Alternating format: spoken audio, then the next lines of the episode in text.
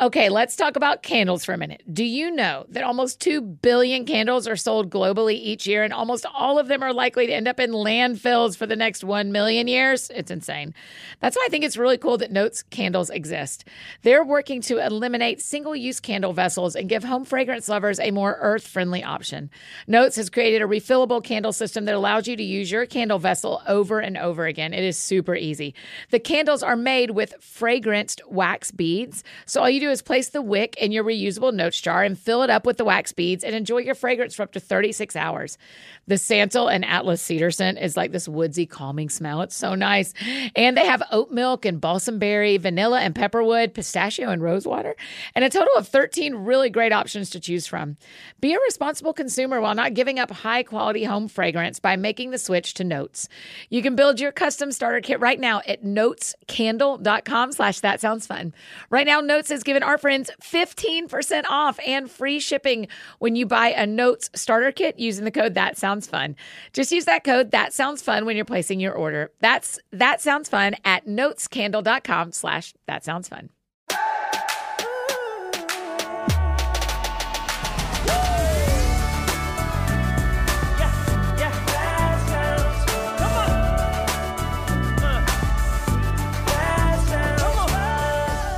Hi, friends. Welcome to another episode of That Sounds Fun. I'm your host, Annie F. Downs. I'm really happy to be here with you today. I hope you are having and have had a lovely Memorial Day weekend.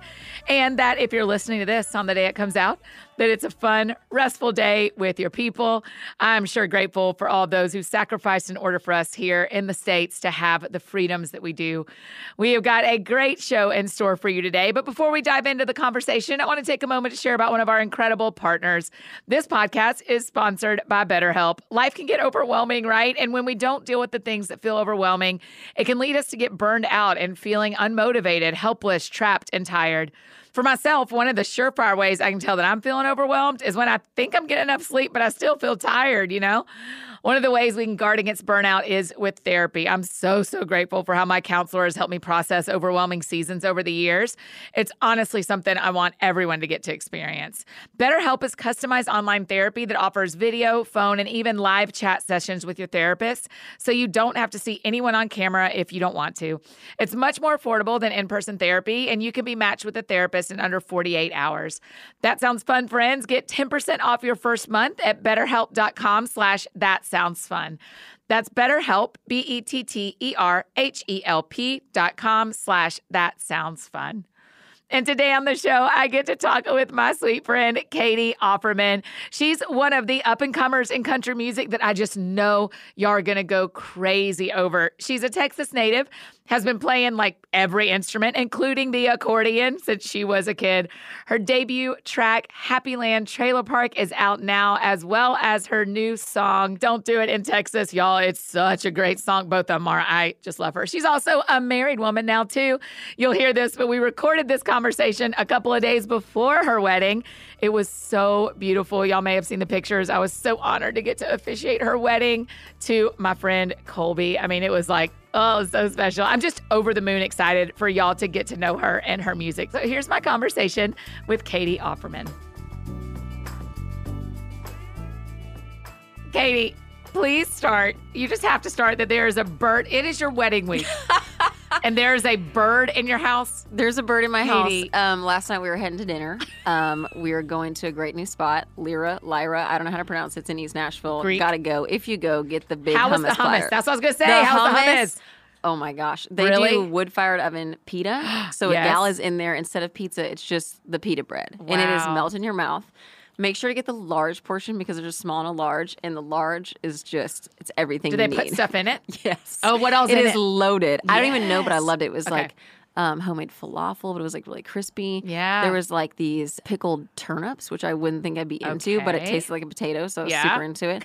um, anything, anything like a potato. Right. Um, you know, need some of those pre-wedding carbs, and Right. uh, it was just We got to be ready for Sunday. glorious. Yeah. I know, 100. percent That's right. We gotta we gotta really get our carbs Yeah, up. Carb up exactly. before we do Sunday. Um, but anyway, so I was supposed to meet my parents there because they're in town, you know, because the wedding's coming up. And Colby and I are waiting at the restaurant, and I'm just like, where are my parents? You know, they're Yeah. always up to something. If my dad's involved, and it's probably just like a three ring circus. Yeah. And um, I get a notification on my ring camera, and it was like, familiar face at your door. And I pull it up, and I'm like, what are they doing?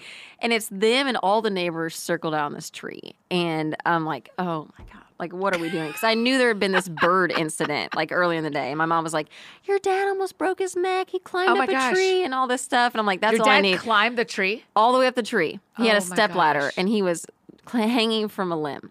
But there's nothing my dad can't do. You know, he's just that kind of guy. But my mom was like, that's the last thing we need is like you paralyzed before the wedding.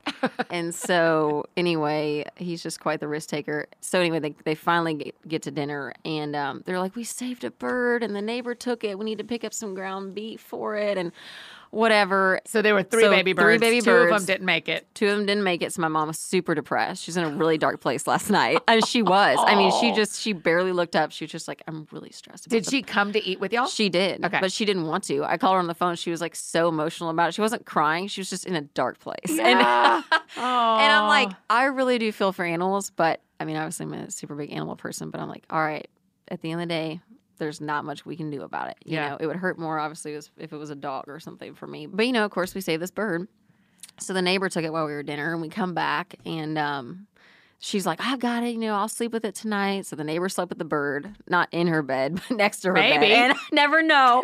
and um, and so this morning, the neighbor texted me and was like, "I called every wildlife place in town, and nobody will take it. And so can I just drop it off because I have a busy day?" And I'm like. Yeah, I've got nothing going on. So Right, just, right. you know, I'm doing nothing, you know, I'm not getting married, I'm not releasing music. It's fine, just bring a bird. right. Um, so keep in mind we have four chihuahuas and a Frenchie Oh um, at our my house. gosh, that's right. Your parents brought so all their dogs. how can we not get the bird killed in another Yes, way? Yes. So anyway, needless to say, my mom is a little stressed right now. She is just camped out the house. She is monitoring the bird. She's monitoring the dogs, and my dad and I are in charge of everything else. I was like, "Mom, why don't you just stay home today?" Did they drive from Texas Um, for the wedding? Yeah, they did. And they Oh don't drive unless they have the dogs. Yeah. So they have four chihuahuas and they're just they bite your heels. They're like Oh my anything you imagine in a chihuahua. But it's just really special because they really are the coolest and best parents Yeah. in the whole And you're an only child. only child. So those are like your people. Just you and them forever. my best friends. I mean, sometimes I don't know if you know anybody else has ever felt this way. I mean, I'm sure because it's just human nature. But I think sometimes I'll I'll just go in my mind of like, God, I just I can't imagine a life without them. Yeah. You know, and I picture what that will look like one day. And I know you end up adjusting, but it's like they're everything to me. Yeah. You know, and it's also just you know interesting over the years, especially being an only child. It's just like we are each other's people. But at some point, when you get older, I feel like you know, it, life kind of goes full circle and you start taking care of them Mm-hmm. and you realize that they're not superheroes. They are, Yeah. you know, and, and like I know if I was lost in China, my dad would come find me. He is that kind of dad. Totally. And I know that whatever I did, whatever I did wrong, whatever great thing I did, like my mom would be there. It wouldn't matter. You Yeah. know, she's so unconditional. But they're not perfect people. Sure. You know, and it's like interesting realizing how we're all just human and we're all trying to And now you're all adults. Yeah.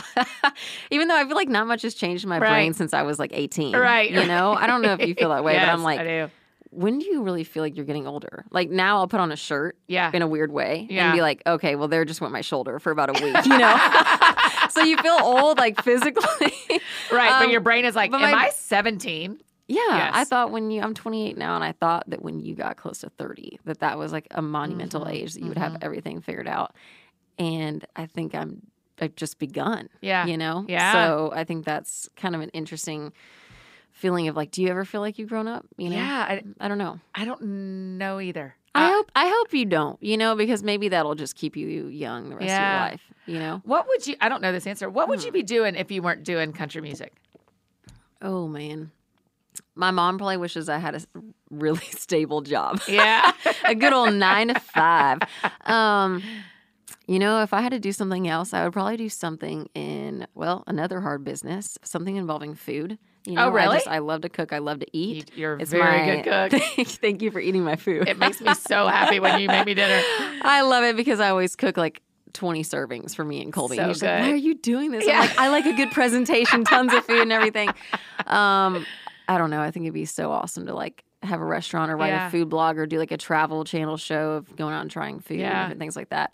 Otherwise, I would probably want to do hair and makeup. Yeah, it- It's just creative. It's interesting because what I've learned about you in friendship is you like to serve people, I do. but that actually also plays out in your music. Like it feels like you give us things in your music. So it's kind of like you've thank got one gift that you found a bunch of ways to, or one calling that you found a bunch of ways to put it out into the world. Well, thanks. That means a lot. I think for me, like, you know, there's a lot of feel good music out there. And yeah, I mean, some of my songs have more subs- substance than others. But for me, I, I want there to be meaning in whatever I do. And I think that, like, I want to be a friend to people that maybe weren't a friend to me growing up. You know, like, Mm. I didn't grow up with a ton of friends. Was super unpopular. You know, grew up on a ranch, only child, was homeschooled in the tack room of our barn. Like, not on purpose, but just kind of isolated. You know, like animals were like my best friends, and um, I mean, I definitely had days. This not to sound emo, but definitely like lonely days. Yeah, you know, where you're kind of like, man, this kind of stinks. You know, like I would sign up. My parents always gave me the option of going to real school, but every time I thought about sacrificing the time that I had for my music, I would rethink. And I love that they gave me that choice. You know, because I think that made me feel like, ah, like I really have to think about this. You know, How old would, were you when you knew you wanted to do music? Like as a Um, career? Well, I started playing music when I was four. Oh, played- I'm going to make you tell about that. Um, about what you kind of music you used to play. So I got into playing. Well, you know, here's the thing. Yeah, another reason why I was unpopular was that I played polka music. um, yeah, But like big time famous in Texas polka music. Man, you know, I grew up in New Braunfels, Texas, and we have this festival called Wurstfest, and it is it's just one of America's largest German festivals. We all, we also have America's largest water park. So I don't know if it's You a lie. do? Yes, we do. The Is last so time I- fun? Well, it wasn't. it was fun until the last time I went. I lost my bathing suit, and I Oh. haven't gone back since. So it was like at an uncomfortable, like thirteen. it's just Oh, like old enough to know and like just let's get out of here. Did you ever find it? Yeah, I got just it back on. off. Great. Well, Okay. they have this thing called the Boogie Bahn, Uh-huh. and it is like it's basically just a man-made way to end up nude. Like there's no other way to say it. It's Okay. like it is pushing water against you. You're supposed to Oh. surf, but Oh, when yeah. water is shooting at like 100 miles an hour up your top, there's No. just so the top came up and the and the bottom came down, and it was just like I need to. Oh, we need to leave ASAP, you know. And I'm with my dad and my best friend. They were just up there like, get the suit back on, you know. And you're like, oh no, oh no. So I haven't been back since. I'm a really Okay. big fan of the river. Right, Um, right. We have the Comal River there, and that is just way more my jam. Yeah. But yeah, you know, polka music is just really big down there because it's a German town. My family's German. My dad used to speak German actually, and What instrument did you play in a polka band? Well, fiddle. Fiddle is just what's always paid the bills up Oh, until okay. recent. And so I always played fiddle, but I was playing accordion. And that is how I met Terry Kavanaugh. He was my accordion teacher and he had just lost his fiddle player Uh-huh. and his like touring schmaltzy duo, you know? Yeah. Terry, I mean, what a he's a peculiar man. Uh huh. He's been playing polka music his entire life. He is like 65, single. You know, I mean, just that has to be such a unique Human. brain. Yes. Yes. Um, and but you know, I owe everything to Terry because I was taking accordion lessons from him, and he knew I played fiddle, and I was like ten years old at the time, and he was like, "How's your fiddle playing?" You know, and I was only doing like Suzuki classical, and um, I was like, "I don't know." He's like, "Well, why don't you just bring your fiddle to your next accordion lesson?" is a fiddle and a violin. exactly the same. Okay, it's just how the- you play it. how you play them. Yeah, your attitude, Yeah. the clothes you're wearing, the vibe of your personality. Okay, so you can buy a violin and learn violin and also turn it into learn a fiddle. fiddle. Got yeah. it. Okay, thank I, you for I clearing would that just up. say fiddle. Yeah, I mean, I'd say growing up, I was like, you know, oh, you know, my dad took me to the violin shop. I bought a violin, but now I'm like, I'm a fiddle player. okay, That just makes me seem like a much more appro- approachable person, you know. but can you do um, classic violin as well as fiddle playing? Yeah, so that's really what I did my whole life. I really, I mean, I don't do that much anymore, so I wouldn't be.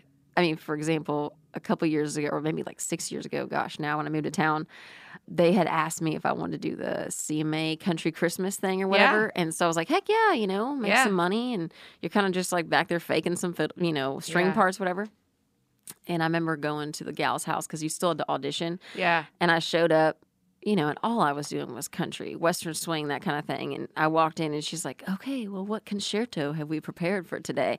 I'm like, concerto? I'm like, who wants to play like some uh, Bob Wills, maybe some country music, Ray Price or something? Yeah. And she's like, oh man, I think you're the wrong spot. Um, so we just uh, politely agreed that it was not the right fit. But um, yeah, I just, for me, like polka music opened all the doors in my life, which seems so silly. If you want to No, make some money, get in polka music. I've made way more than, than I Yeah. do now.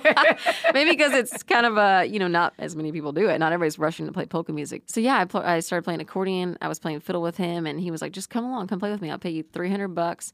We'll go play this duo gig together in like six months. You have to memorize half the songs, whatever. And I go and do this gig, and it opened my world to there being possibilities other than sitting in an orchestra and playing and for me Yeah. feeling uninspired and i truly don't know if, if terry would have never offered that to me like i may not have continued music Yeah. you know because i just didn't see that there was that whole other world you know? Yeah. Will you talk about your parents driving you to those late night yeah music? I think, I mean, this is like a fan show for your parents, but I just think it's incredible. Well, my dad was my Mr. Mom. You know, he was the one who homeschooled me. He did everything in my life. Like, we were just best friends. And, you know, if he had, I mean, he would do odd jobs. He was a horse trainer when I was born. And so my mom told him, like, I have the real job. You are in charge of Katie, Yeah. um, which is awesome. I can't even, and I think my mom knows this. I'd say this to her face. Like, I think I would have pulled my hair out if my mom would have homeschooled me. Huh. I would have been a completely different breed. Yeah. Um, I think my dad is such a out of the box thinker. He's so relaxed. He's creative, and he's just worldly smart. You know, he was never book smart. He didn't have Yeah. a degree. He couldn't even type, and he was like, "I'm going to teach you." And we're like, "We'll see how this goes." Yeah. and it evolved over the years, and this goes back to just their involvement in my music. You know, in that early age, my dad was the one taking me to all of my, you know, polka gigs, and um, we bought a really old bus, and my dad spent time kind of redoing it. We took the polka band Like down a the tour road. bus or a yes, school bus? Yes, a He tour. Can you imagine a school tour- bus? Wow, like did he turn it? Did he take out the seats? And, Would not surprise Yeah. me. No, he bought a really old tour bus and Oh, he got it like converted the whole thing. It wasn't fancy, but like it did the job and it was such a cool experience. And I'm like 12 at this point because I started playing professionally when I was maybe 11. Gosh. And so we're going down the road with like all these just old polka people, Right. You know, and then there's just me and my dad, and my dad's driving the bus, and we would just go all over the United States playing Oktoberfest. And eating bratwurst and obviously not beer at And that wearing age, lederhosen, and right? wearing yeah they wear the lederhosen I wear the dirndl Oh, sorry. you know, right. as much as I'm into lederhosen, it wasn't really my vibe at the time. And um, so at one point, probably around, I started college when I was really young, but my dad ended up getting a job because our health insurance had just gone up. My mom had some health issues. And, Yeah. and so it was kind of that realization like roles have to shift a little bit. And it didn't really matter what he did or how much he did of it, but we needed health insurance that wasn't out of my mom's pocket. So he applied to every single place, and the only place that hired him was to be a correctional officer at a prison, like three year, three years, three uh, hours away. Oh my gosh. And um, and so it's just like he knew that's what he had to do. Like it was important for the family. So my mom took over at that point, and so he was driving down, working a couple he days was a doing week. three hour drives. Yes. Oh, my and like gosh, just for the sake of because like our health insurance had gone up to like three grand a month and it was Oh like that's just not feasible you know for us and so i think it just was such a testament to just how he and both of my parents just go the extra mile and it's like whatever has to be done like i don't he didn't want to do that he didn't want to be a correctional officer and he i can't imagine anybody who'd want to drive three hours every day to a Right. prison Right. but I think he saw it as an opportunity. I think it was great for him too because he hadn't done anything for him in a while. You know, it had been like a good, you know, I was probably 14 at that time or something. And so he had devoted so much of his life to me. And it was like, this is his chance to do something for him. And Yeah. He worked his way up in law enforcement and, you know, did investigation. He's still in that stuff now. And he just loves it so much. But at that point, my mom became the parent in charge. Yeah. Like I remember when I was probably 15, a buddy of mine, this guy David Beck, his dad plays for Robert Earl Keen. He's the one who got me into songwriting, and David was in this band with this guy Paul Cauthen, It's called Sons of Fathers. And before he got in that band, he was doing his own like solo stuff in Austin. And he'd be like, "Come play fiddle with me." He's like, one of my- Yeah. one of my best friends. And um, he's like, he called me one day and he's like, "Man, I got this gig at the Saxon Pub." And he's like, it starts at 1 a.m. And, uh, and Austin is an hour from my house, Yeah. you know, and like my mom still has a real job. Yeah. Um, so, I mean, there was never even a question. My mom was like, 100%, I'll take you. You know, we'll just plan our Starbucks runs. We'll get a Oh little espresso on the way and we'll go. How long do you play at the one o'clock set? It was like 30, 40 minutes, you know, So y'all drive an hour. to play For you to half play- the time. yes, right. And then drive an hour back Right. in the middle of the night. in the middle of the night. So we would always stop. There was this Starbucks on the Old Torf exit, and um, we would grab a Starbucks. We would head there, and she would just she would come in, or she'd you know sometimes she'd read out in the car, Yeah. you know, and she'd just Oh stay gosh, away. She would just read I, book. yeah, I mean, when you've seen the same set about twenty Totally, times, totally. a couple times, she'd be like, "I'm gonna take a little nap," you know, whatever. Um, but they're just the best parents, you know. I think I'm lucky because they're not like momagers, but they're just Yeah. supportive to the core. I think it's one of those things when you see people win new artist of the year, Mhm. you're like, actually, 15 years ago, their parents were driving them at Right. midnight right. to play a set. Nobody is a new artist of the year who Uh, wins new artist of the year. No. And I think that's, you know, that's the thing we struggle with these days. It's so easy to judge or come to assumptions by just looking on Instagram or, Mhm. you know, cuz like I'll I'll be honest, like I'm quick to hear about or see some new little TikTok chick or something like Yeah. that and be like, "Oh, so she's just going to pop out of nowhere here and think she's hot stuff," you know? Right. But it's like, you know what? I don't know what her story is because some Yeah. people could say that about me and look at my thing and be like, oh, okay, so she's on a label and blah, blah, blah. And looks like her life's pretty easy. And it's like, nobody knows the blood, sweat, and tears that goes on behind the scenes Yeah. because people usually don't tell that story. Yeah. Online. When we had Walker Hayes on, it was like, he's both of those, right? He's the Mhm. guy who's worked at this forever. And he told this story about how he was working at Costco and kept seeing people while he was working that he had been in meetings with. Wow. when he was and and then TikTok does launch him into this new atmosphere. You know, I know. So he's like the both. and It's such a wild. Everybody thinks everybody else's story is easier. 100%. Hey, friends, just interrupting this conversation real quick to share about one of our incredible partners, Awana's new Talk About Discipleship resource. Okay, raise your hand, literally, if you want to have a solid spiritual conversation with the kids in your life. Yes, mine is in the air. My hand with my cast on it, my little brace on it is in the air.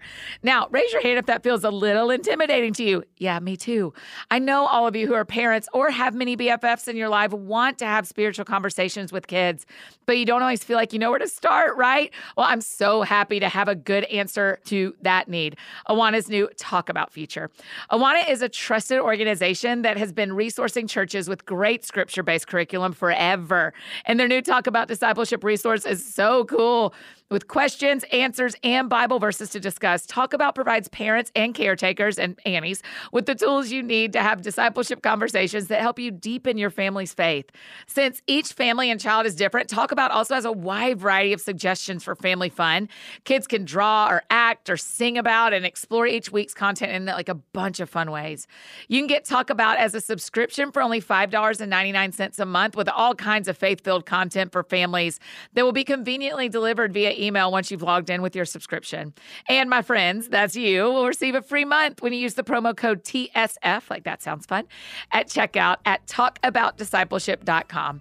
Again, that's talkaboutdiscipleship.com, and the promo code is TSF. And just a reminder, we always list these codes for you down in the show notes and also in our AFD Week in Review email every Friday. You can sign up for that in the show notes as well. And now back to our conversation with Katie. Okay, so Happy Land Trailer Park was your first single out. Now, Yes. don't do it in Texas. Don't do it in Talk Texas about the two out. songs we can listen to. So, you know, Start with Happy Land Trailer Happy Park. Land- It's so oh, fun. thank you. It's I like such a appreciate that. Good summer bop. you know, and we're everybody's mildly depressed after COVID, and so I'm like, we need something that puts a smile on people's face. Did you write You these? know, I did. Okay. I write all my songs, and I Really? mean, yeah, co-write them obviously. I was about to say, do you have other Um, writers with you sometimes? Yes. Yeah. So this is something I wrote with one of my best friends, Joe Clemens, and then Rodney Clawson. Um, oh, we love Rodney and love Nicole. Rodney. Yes. love them. And the funny thing is, Nicole, I wrote "Don't Do It in Texas" with with Brian Beaver. Oh, good. Nicole's Um, been on the show because we had her come oh, and tell us how to throw parties. and that, like, no one knows she's like one of the Oh, wow. most prolific songwriters in our town. We had her talk about Like- how do you throw a good party. I need to know how to edit my Instagram videos too, Yeah, that's because right. she is She's the queen so of any all the aesthetic. So you wrote with both Clawsons on these Yeah. two songs. on at totally different times over the pandemic. Um, Oh, wow. So we actually wrote "Don't Do It in Texas" first. Okay. It was over Zoom. It was in Texas. Yeah. Um, I was home over the pandemic, like at the start of it, and it was kind of like a "What the heck is going on?" kind of thing. And we're like, I guess we'll adjust to, you know, writing on Zoom. And and then Happyland Trailer Park, I was over at their house, and it was it was funny because everything happens for a reason, you know. And me, Rodney, uh, and Jessie Jo Dillon were supposed to write. Okay. And she had something come up. And so Rodney was like, well, why don't we just wait? We'll write late tonight. You can come over to the house and just bring anybody you want to over. Yeah. So I invited my buddy Joe over, and um, I was like, "Just come over." I don't think they had written before, and um, we ended up writing this song. Uh, it was just, you know, it says in the song, everybody's got a different definition of the good stuff, and I just feel like we are all so worthy of finding that thing in our life that puts a smile on our face and makes us happy and kind of keeps us going, you know, because it's, I don't know, I feel like after the start of the year, all my friends were kind of in a funk and feeling kind of mildly down and out just with everything the last couple of years. And, and I wanted this to be something that put a smile on people's face and, you know, reminder not to take life Yeah. too seriously and to find that thing in their life worth searching for, Yeah. you know? Because for me, like, I'm such a free spirit in a lot Yeah. of ways, you know? I mean, whether Happy Land Trailer Park isn't isn't just a trailer park. It totally can be. And since we wrote this song, I've looked up Happy Land Trailer Park, United States, and there are a couple. I'm going to be going to them. So if you want to do a road You trip, are? yes. Oh, that is so smart. I know. That we should totally do that. There's one in like Canada, and then there's one in either like Oklahoma or Kansas. Oh, So maybe if we need to get away sometime, we can Yeah, go to yeah. Happy Land. Um, with pleasure. One looks a little creepy, like there might be spooky clowns there. Okay, good, good, good. I'm also kind of down for it. Um, you know, but it's like whatever that place is. Like maybe maybe that place is, you know, sitting on your couch or you know with a loved one or Yeah. having a cup of coffee, Yeah. whatever that is. You know, it doesn't mean you have to actually leave your house to Yeah. find that spot. But I just encourage people to to find whatever that is. I think the cool thing about "Don't Do It in Texas" being the next song out is. I think it really it dives a little deeper into just my authentic Texas Yeah. side, Yeah. you know. And I grew up on a lot of George Strait and like I said like Ray Price or George Jones and just a lot of classic country and so for me this is like this is so me to the core Yeah. and just little throwback, you know, still current. You know, if I could be like female George Strait, like man, Yeah. George and I, um, we need to be friends. so I'm putting that, I'm manifesting Yes. that too. Put it Um, out to the world. yeah. Did I tell you that I met George once? Did we Um, talk about yes, that? Yes. I, you told me at church one Sunday, but I'm I really want you to tell the story. If you want so, oh yeah, of course, George, if you're out there, um. Remember me? remember me at the hair salon. Um, this is such a good um, story. Oh my gosh. Well, so we just talked about my mom and those Saxon pub gigs. Yes. So we had one of those. I played. We'd come home. You know, we didn't get home till like 3 a.m. So I was around. My life is so non-traditional, but I was around, you know, 15, 16 at this time because I did that for about a year. yeah. I had taken a year off of school because I had already been in college at that point, and I was kind of What? You were already in college at 15? I started college when I was 11, um, which is super Katie, weird. what? I, another reason I didn't have friends.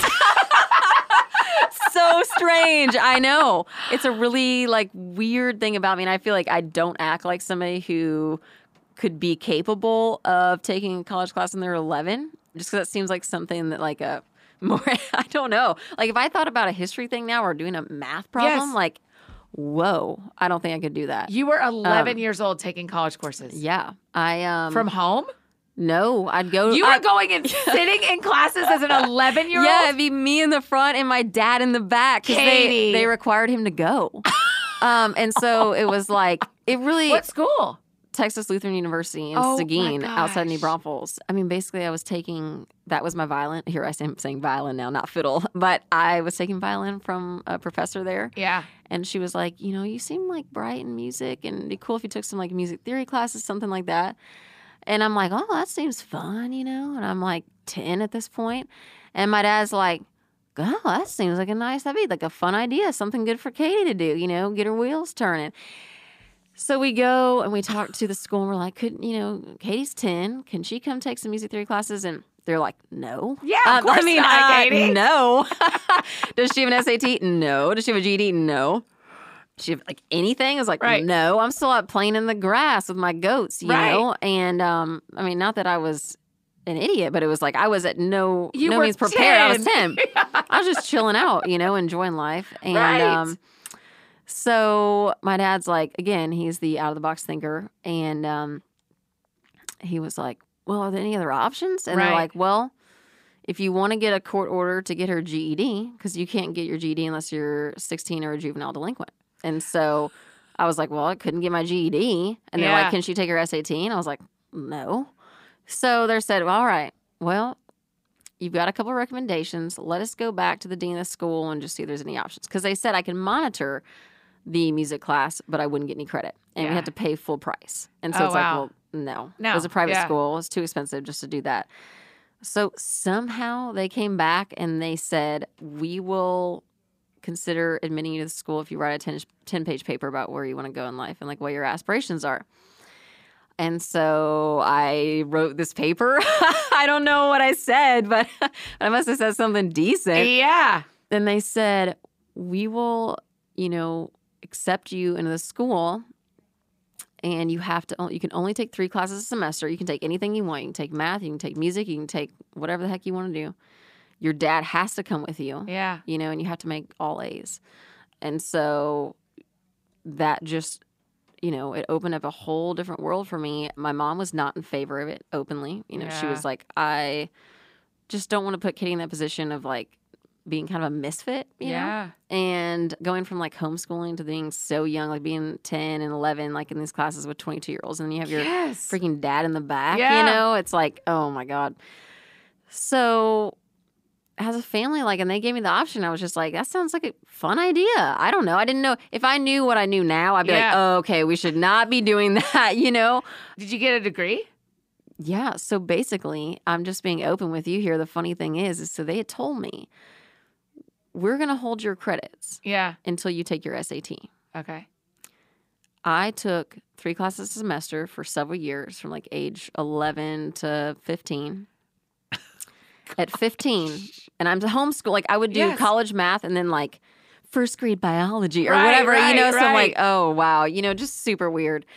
And um, at 15, I remember my parents, or maybe around 14, 15, my parents sitting down and being like, okay, Catie's life is super weird. She's playing polka music. She's in college, but still kind of in like whatever grade you're in. Yeah. Sixth, I don't know. I have no idea about grades. And um, I don't. I really don't. I have no idea. Like if you're 12, I have no idea what grade you're in. so I really don't. Yeah, if It's- you're 12, you're a junior Oh, in college, so that's the problem. I don't know. Oh, and my so my, parents, I remember having this conversation of like, how can we get Catie back to more of a normal place? And um, you know, and I still couldn't drive. You know, it's just like Oh my gosh. so. I did not know any of this. Yeah. So my mom was like, I think Catie should just go back and just be in a dual credit program, like enter Ah. S fifteen, enter a Right. college, and just just kind of like start fresh. So my dad's like, oh, okay, all right. So we checked in, into this program that San Antonio Community College Yeah. offered, and it was for you know dual credit Yeah. students. I don't know. We went to to TLU where I was going at the time, and my dad just went up to the counter and said, "I'd like to get a transcript for my daughter," and because I had. You know, I don't know, over 30 credits or something Yeah. like that. So if you have 21 credits, you're a transfer Yes. student. Yes. So I never still taken my SAT at this point. But we go up to the office and they're like, "Oh yeah, we'll just print it out. Here's your here's your transcript." And it just said I was a transfer student. Yeah. So then when we go to try to enroll in the dual credit program, they just put me as a college student because I'd taken this with me. All I know is I went to the bathroom. I thought my dad was going to enroll me in the dual credit, and I came Yeah. back and he's like, "I'm pretty sure I just enrolled you in college full time." I'm like, "What?" Um, and so then I just was. Oh, I was in college Yeah. from there on out. I've never taken. I've been to like four colleges, and I've never had a GED or SAT or anything. And This I have I have a bachelor's degree. This is fascinating. you have a bachelor's degree you know and what? no GED. no GED, no SAT, no ACT, whatever, you know, those all those just horrible tests are. I've never had to take it. And hopefully, I won't get in trouble once this- somebody finds this out. You know, they can't. No, what are they, they, going to do? they can't. My life is already going. degree They can't take Yes. away. No. Sorry, Berklee. Yeah. And um, so that's where I ended up moving. Berklee? I, I moved to Boston. That's where I graduated from when I was 16. Because I was like, oh my I, gosh. I was like, I need to finish this out. I mean, and when I was done, my mom was like, "Do you think you'd ever want to get a master's degree?" I was like, "No, I want to get the heck out." You know, I'm so done. I've been going and to college for eight years or whatever. And then also, like, how was I in college for like? I graduated when I was 19, but I'm like, how was I in college for like eight years Yeah. and only have a bachelor's? I should be a doctor, you know.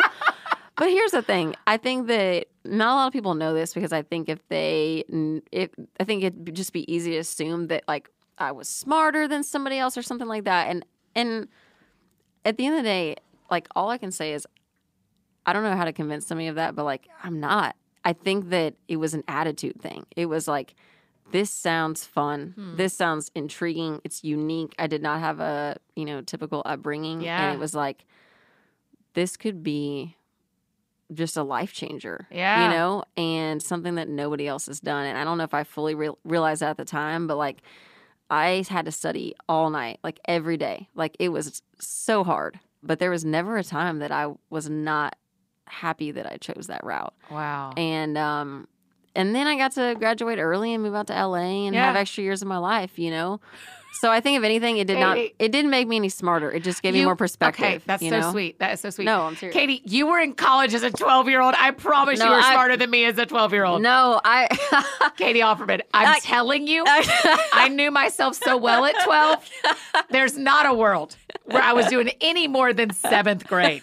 So Is that well what you're done. in? I think. Yeah. I think I was at, I was 14 as a freshman. So yeah. Gotcha. Well, Catie. I okay, just- we got here because you were telling us about when you met George Strait. Oh, wow. Okay. Well, anyway, I was back to playing those Saxon pub gigs. and I was taking a year off of school. I had to let you know that because That's right. I didn't want you to think I was just like, just, you know, floundering around, not doing school. Yeah, none of us think Uh, you were floundering around.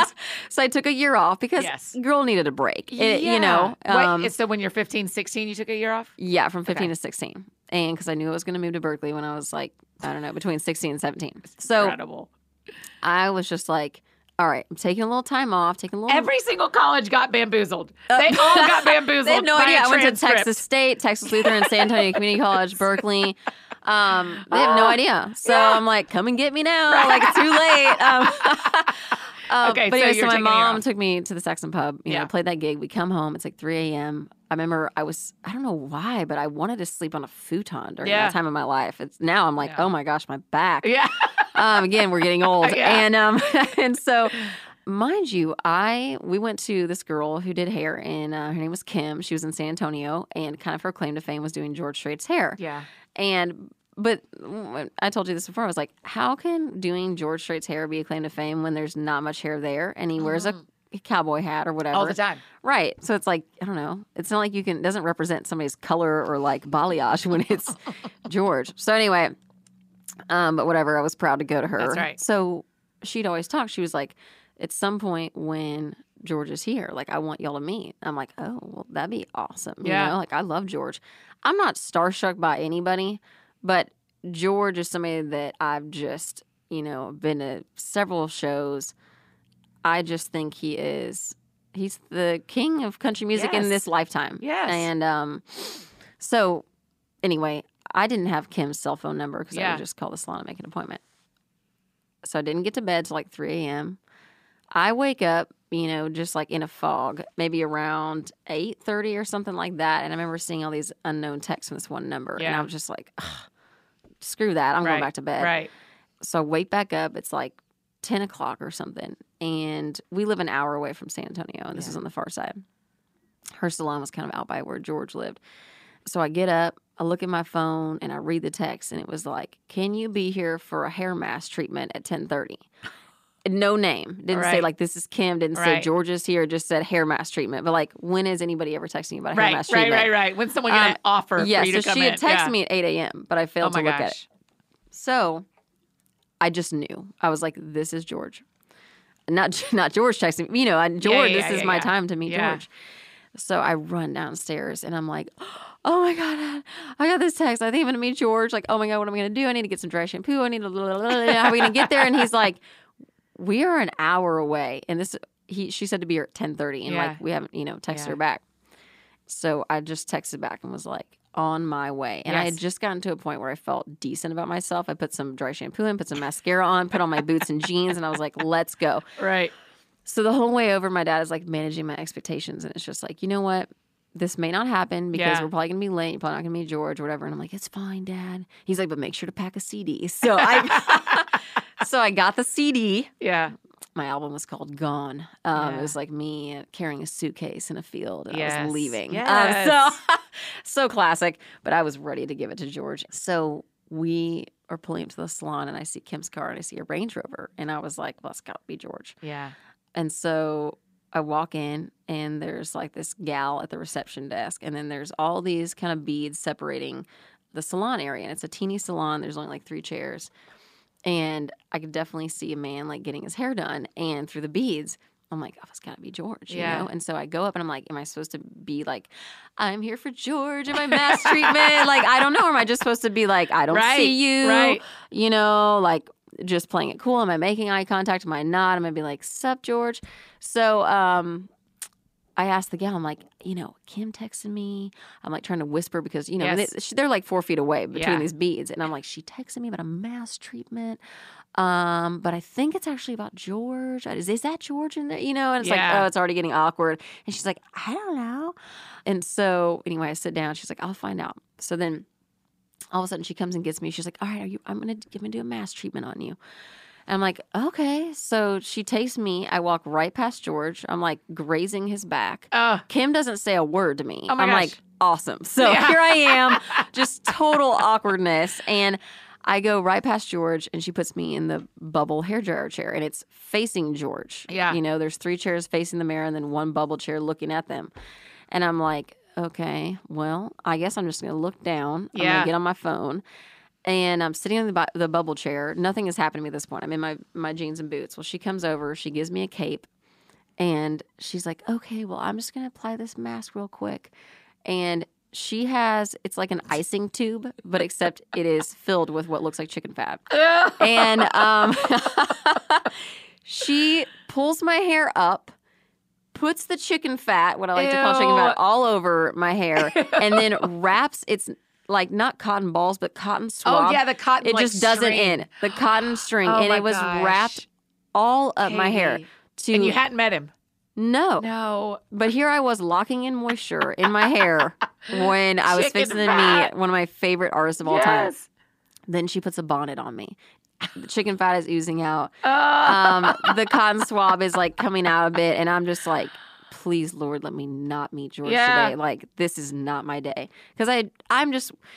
I grew up. My mom was like, "You don't leave the house without lipstick on." Right. Like I was kind of like, a, "You got to have your hair done. You got to have Yeah. this." You know. So for me, going with dry shampoo, I was like, that was pushing it. yes. And now we're with chicken fat. I Yes, was like, no, I need to die right now. And so, um, anyway, I see him finishing up and, and he goes up to pay. And I'm like, thank you, Lord, that did not happen. And then all of a sudden, Kim comes and gets me. And she's like, I'm so glad you came. Like, are you ready to meet George? And I'm like, yeah, totally.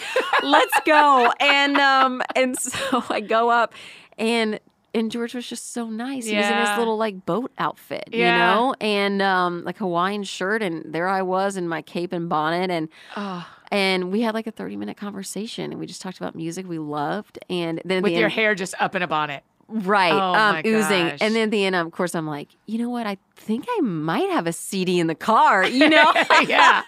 just like might. casually, like there Yeah. might be one in the glove box, Yeah. and I remember running out, and my dad, he openly told me, like, you looked unrecognizable. Like, he was like, I literally thought you like worked here or something. Like, Oh I mean, it, he was like, it was bad. He was like, I feel sorry that you had to meet George looking like that. Was, Thanks, Dad. Um, but you know, it's such a good memory, and I've seen him at a couple shows since, Yeah. and we've like kind of seen each other in passing. I've Yeah. never brought ba- that back up, so I've been Yeah. like a new person every time. Yes. But I'm like, we ever actually, you know, if we ever like did a duet one day Right. or so back to Don't Do It in Texas, it mentions like, you know, don't want to end up an ex in some old George Strait song. yeah. My dream, I'm manifesting this to you right now, Okay. is to have the music video at Gruene Hall. This is the oldest dance hall in I've been there. You have? Yes. Who'd you see? Green is not spelled green. It's spelled- Groon. yeah, it's Yeah. Groon. Yeah, But Um, Green, No, I went there in a daytime and we ate lunch at the place. At Gristmill. Yeah. Love it. Love Their it. fries are amazing. Chips Yes. and salsa and So queso. good. So good. So he has gone back, you know, over the years and done like some really cool shows there and just like packed it out. And it's the um, oldest dance hall in, in the- Texas. In Texas. Yep. And I grew up like five minutes from there. And so Okay. we'd go there, we'd do, you know, swing dancing on Tuesdays. Yeah. It's just like, just feels so much like home to me. Yeah. So I'm manifesting. We're going to have the music video there. George is going to be the bartender. He'll be pouring his. Codigo Yeah. tequila. Yeah. And then the rest will just be history. Okay. Um, so that's For kinda, this song for Don't Do It in Texas." For. Don't Do It in Texas. Okay. I think it's Um, a great. I feel like Nicolle Galyon can make that happen for you.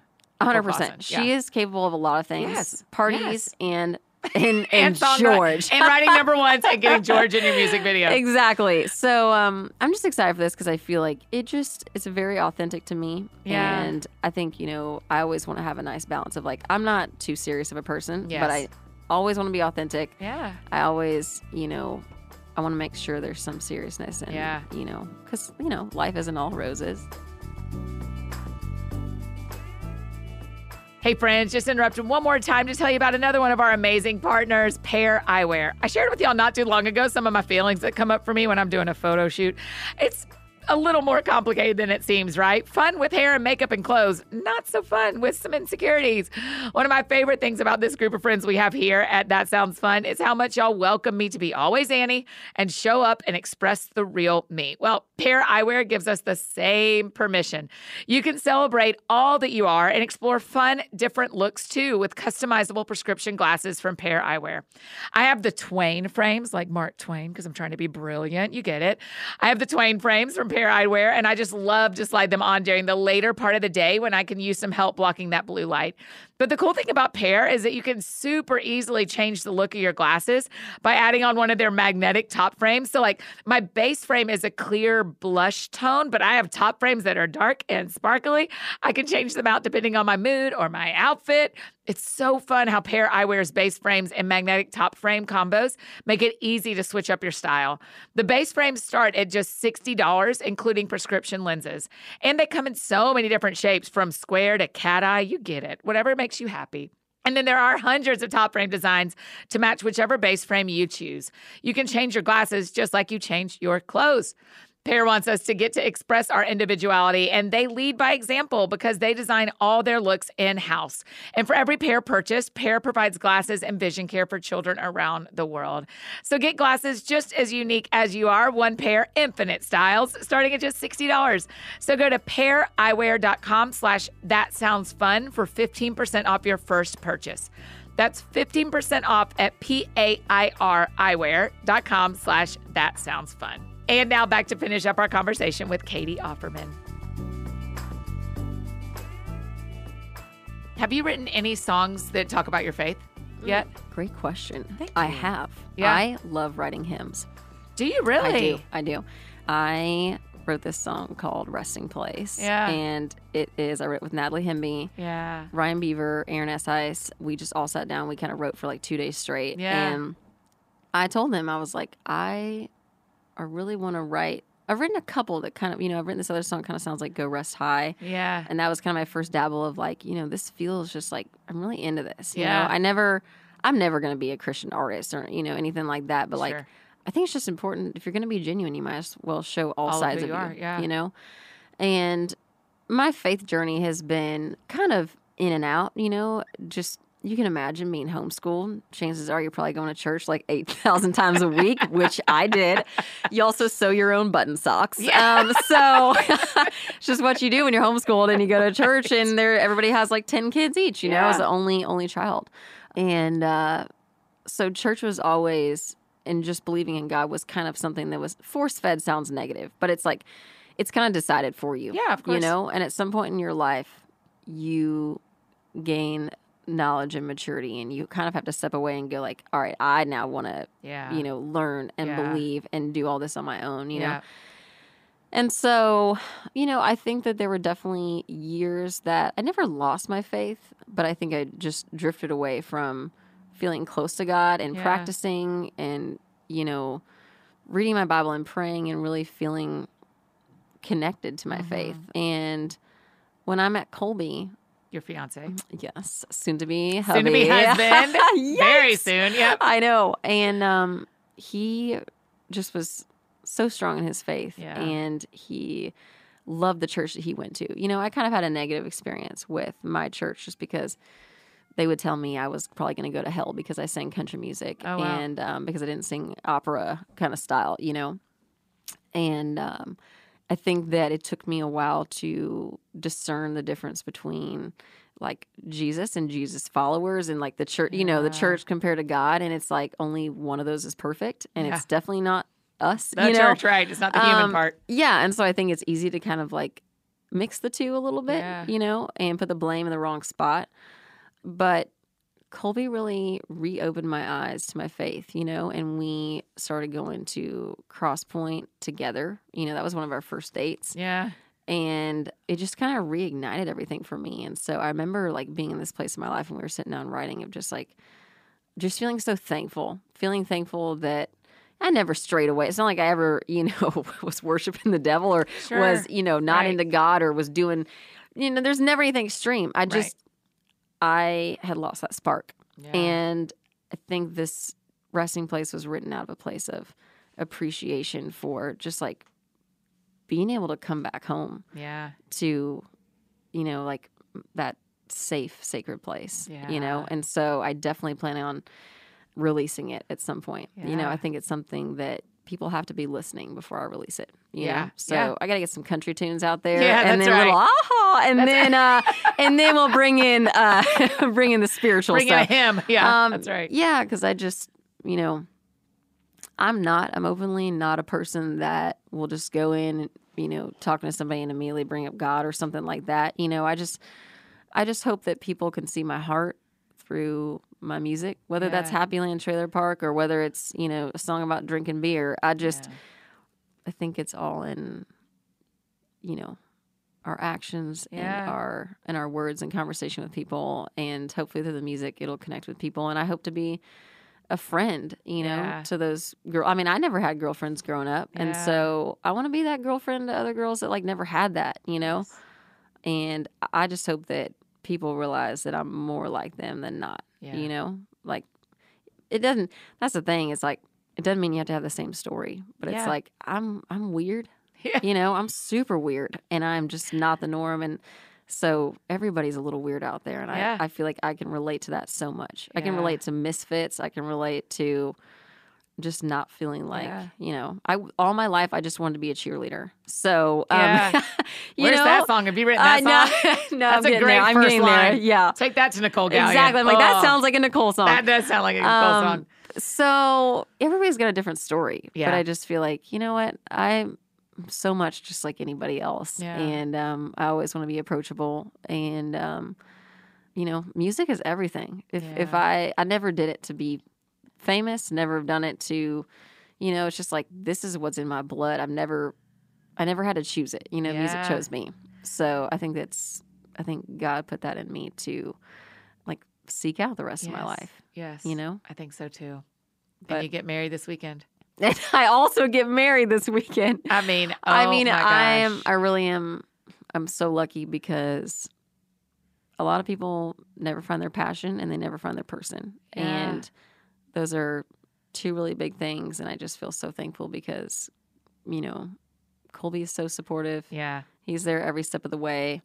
And it's just fun that we get to do this life together. Yeah. And I love that I love that he does music but does a different capacity. Yeah. And so it just makes both of us able able to be like so understanding to, you know, Yes. whatever's going on. Yeah. For our friends Um, listening, Colby's a manager. So he's in the industry, but he is not an artist. Yes, I don't think I could do that because I oh for a hot Me second I I dated this um this uh like kind of songwriter guy in town and um he just couldn't stop showing me his demos. I'm like I don't want to go ride in your car and listen to your demos. Like, Right. I'm so done with your demos. Uh, so I try to be mindful of Colby. I'm like I never want to be that person that's just like drowning you I had a friend recently call it demo jail. Yeah, That you it get is, locked it in is, demo jail. Was it you who said it to no, I think but Colby's told me about this. Yeah, demo, So, where yeah. someone locks you in demo jail and you can't get out, and you have to Oh my listen gosh, I needed to be freed from that many times. know. Okay, so Um, I got two more questions for yes. 'em First on one me. is for our friends listening, we have just done a whole month in April on prayer. So we are Mm-hmm. like working on our prayer lives. Yeah.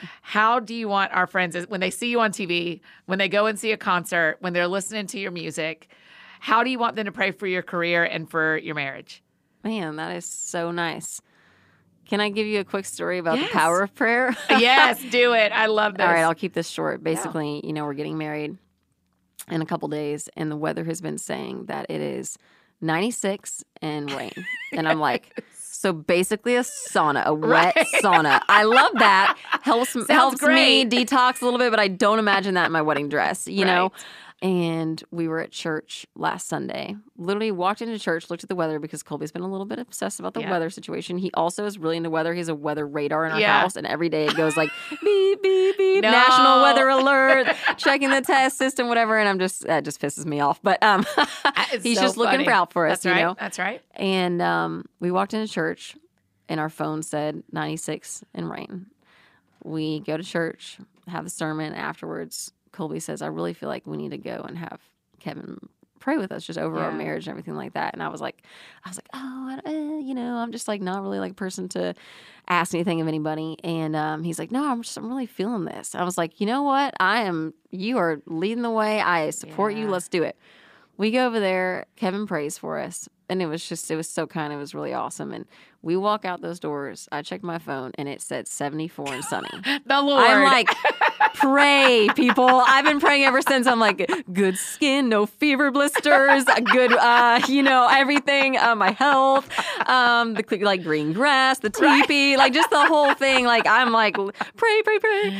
Um, no, I I think that I am trying to be more mindful of prayer and being more intentional and and also just praying for other people and and, also more gratitude because I think it's so easy. I found myself for several years only praying when I needed something. yeah. And that was the extent of my faith. That's how I kind of felt like in those years. It was like I wasn't practicing my faith, but I would sure think to pray when I was in a bind. yep. And I'm like, I don't know what's right, but I know that this ain't what it's isn't supposed to be. Yeah. Yeah.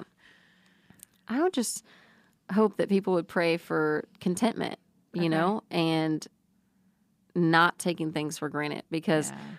the thing is like all I wanted when I was 14 was to get a publishing deal. All I wanted when I was 16 was to get a record deal. And you know, and now all I want is like a song on the radio. And then when I get the song on the radio, all I'm gonna want is the the Yes. CMT award. Then the CMT is gonna be the CMA, then the the Grammy, and then you get the you know, it's just like it never ends. And I doesn't mean I don't want all those things. I do. But I just I never want to forget that like I'm right where I've wanted to be. Yeah. You know? Yeah, and I just pray that, you know, just never losing that joy Yeah. um, that it brings me because my grandfather was the reason why I started playing fiddle.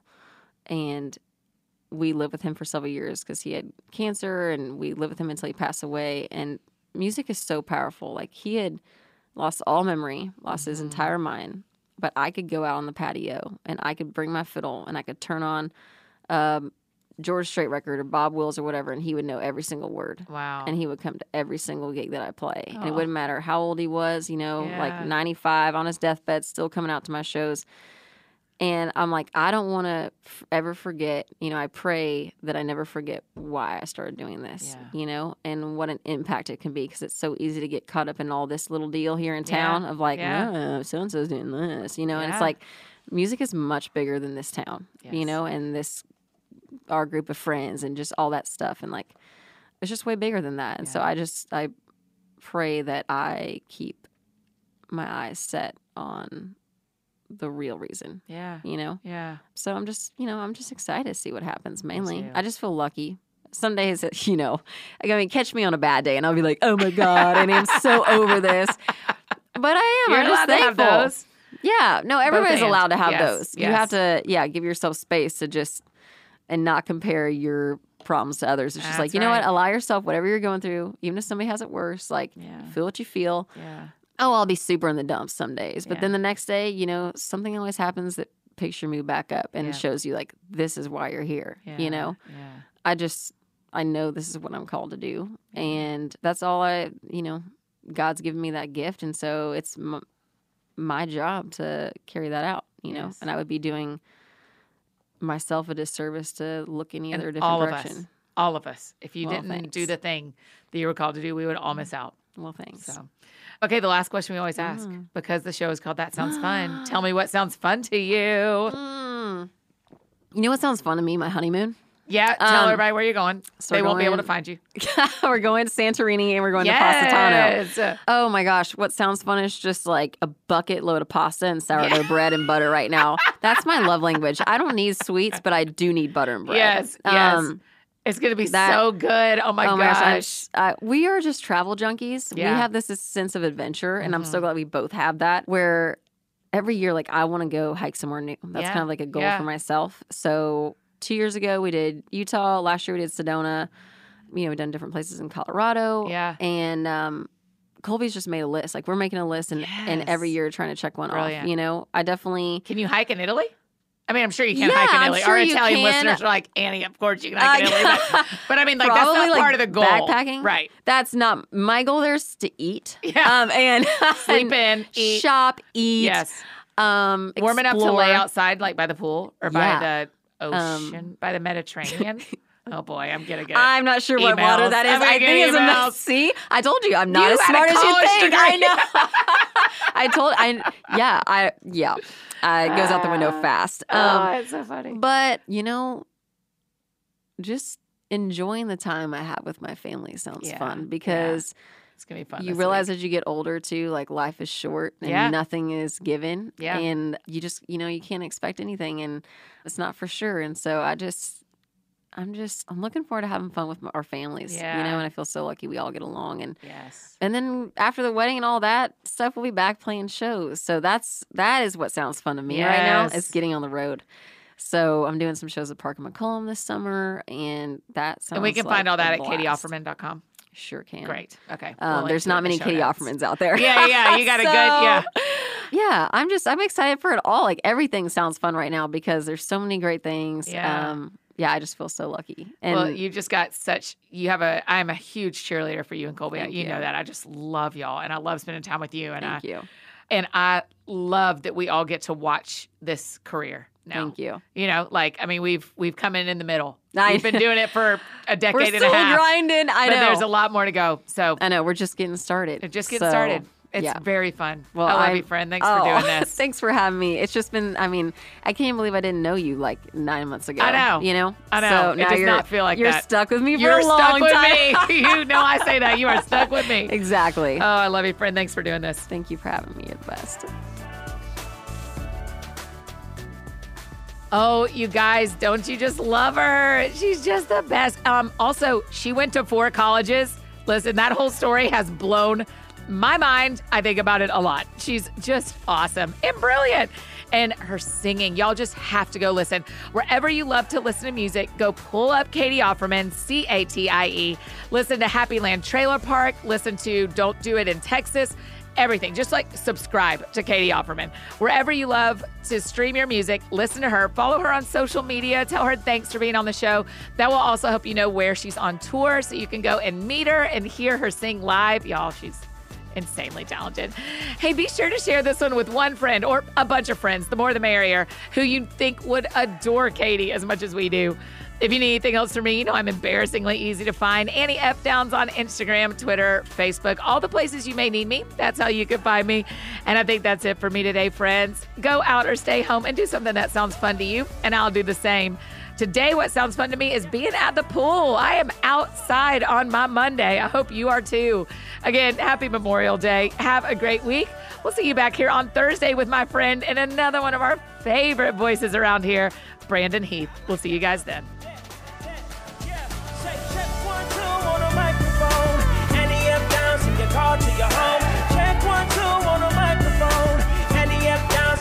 To your home. Yeah.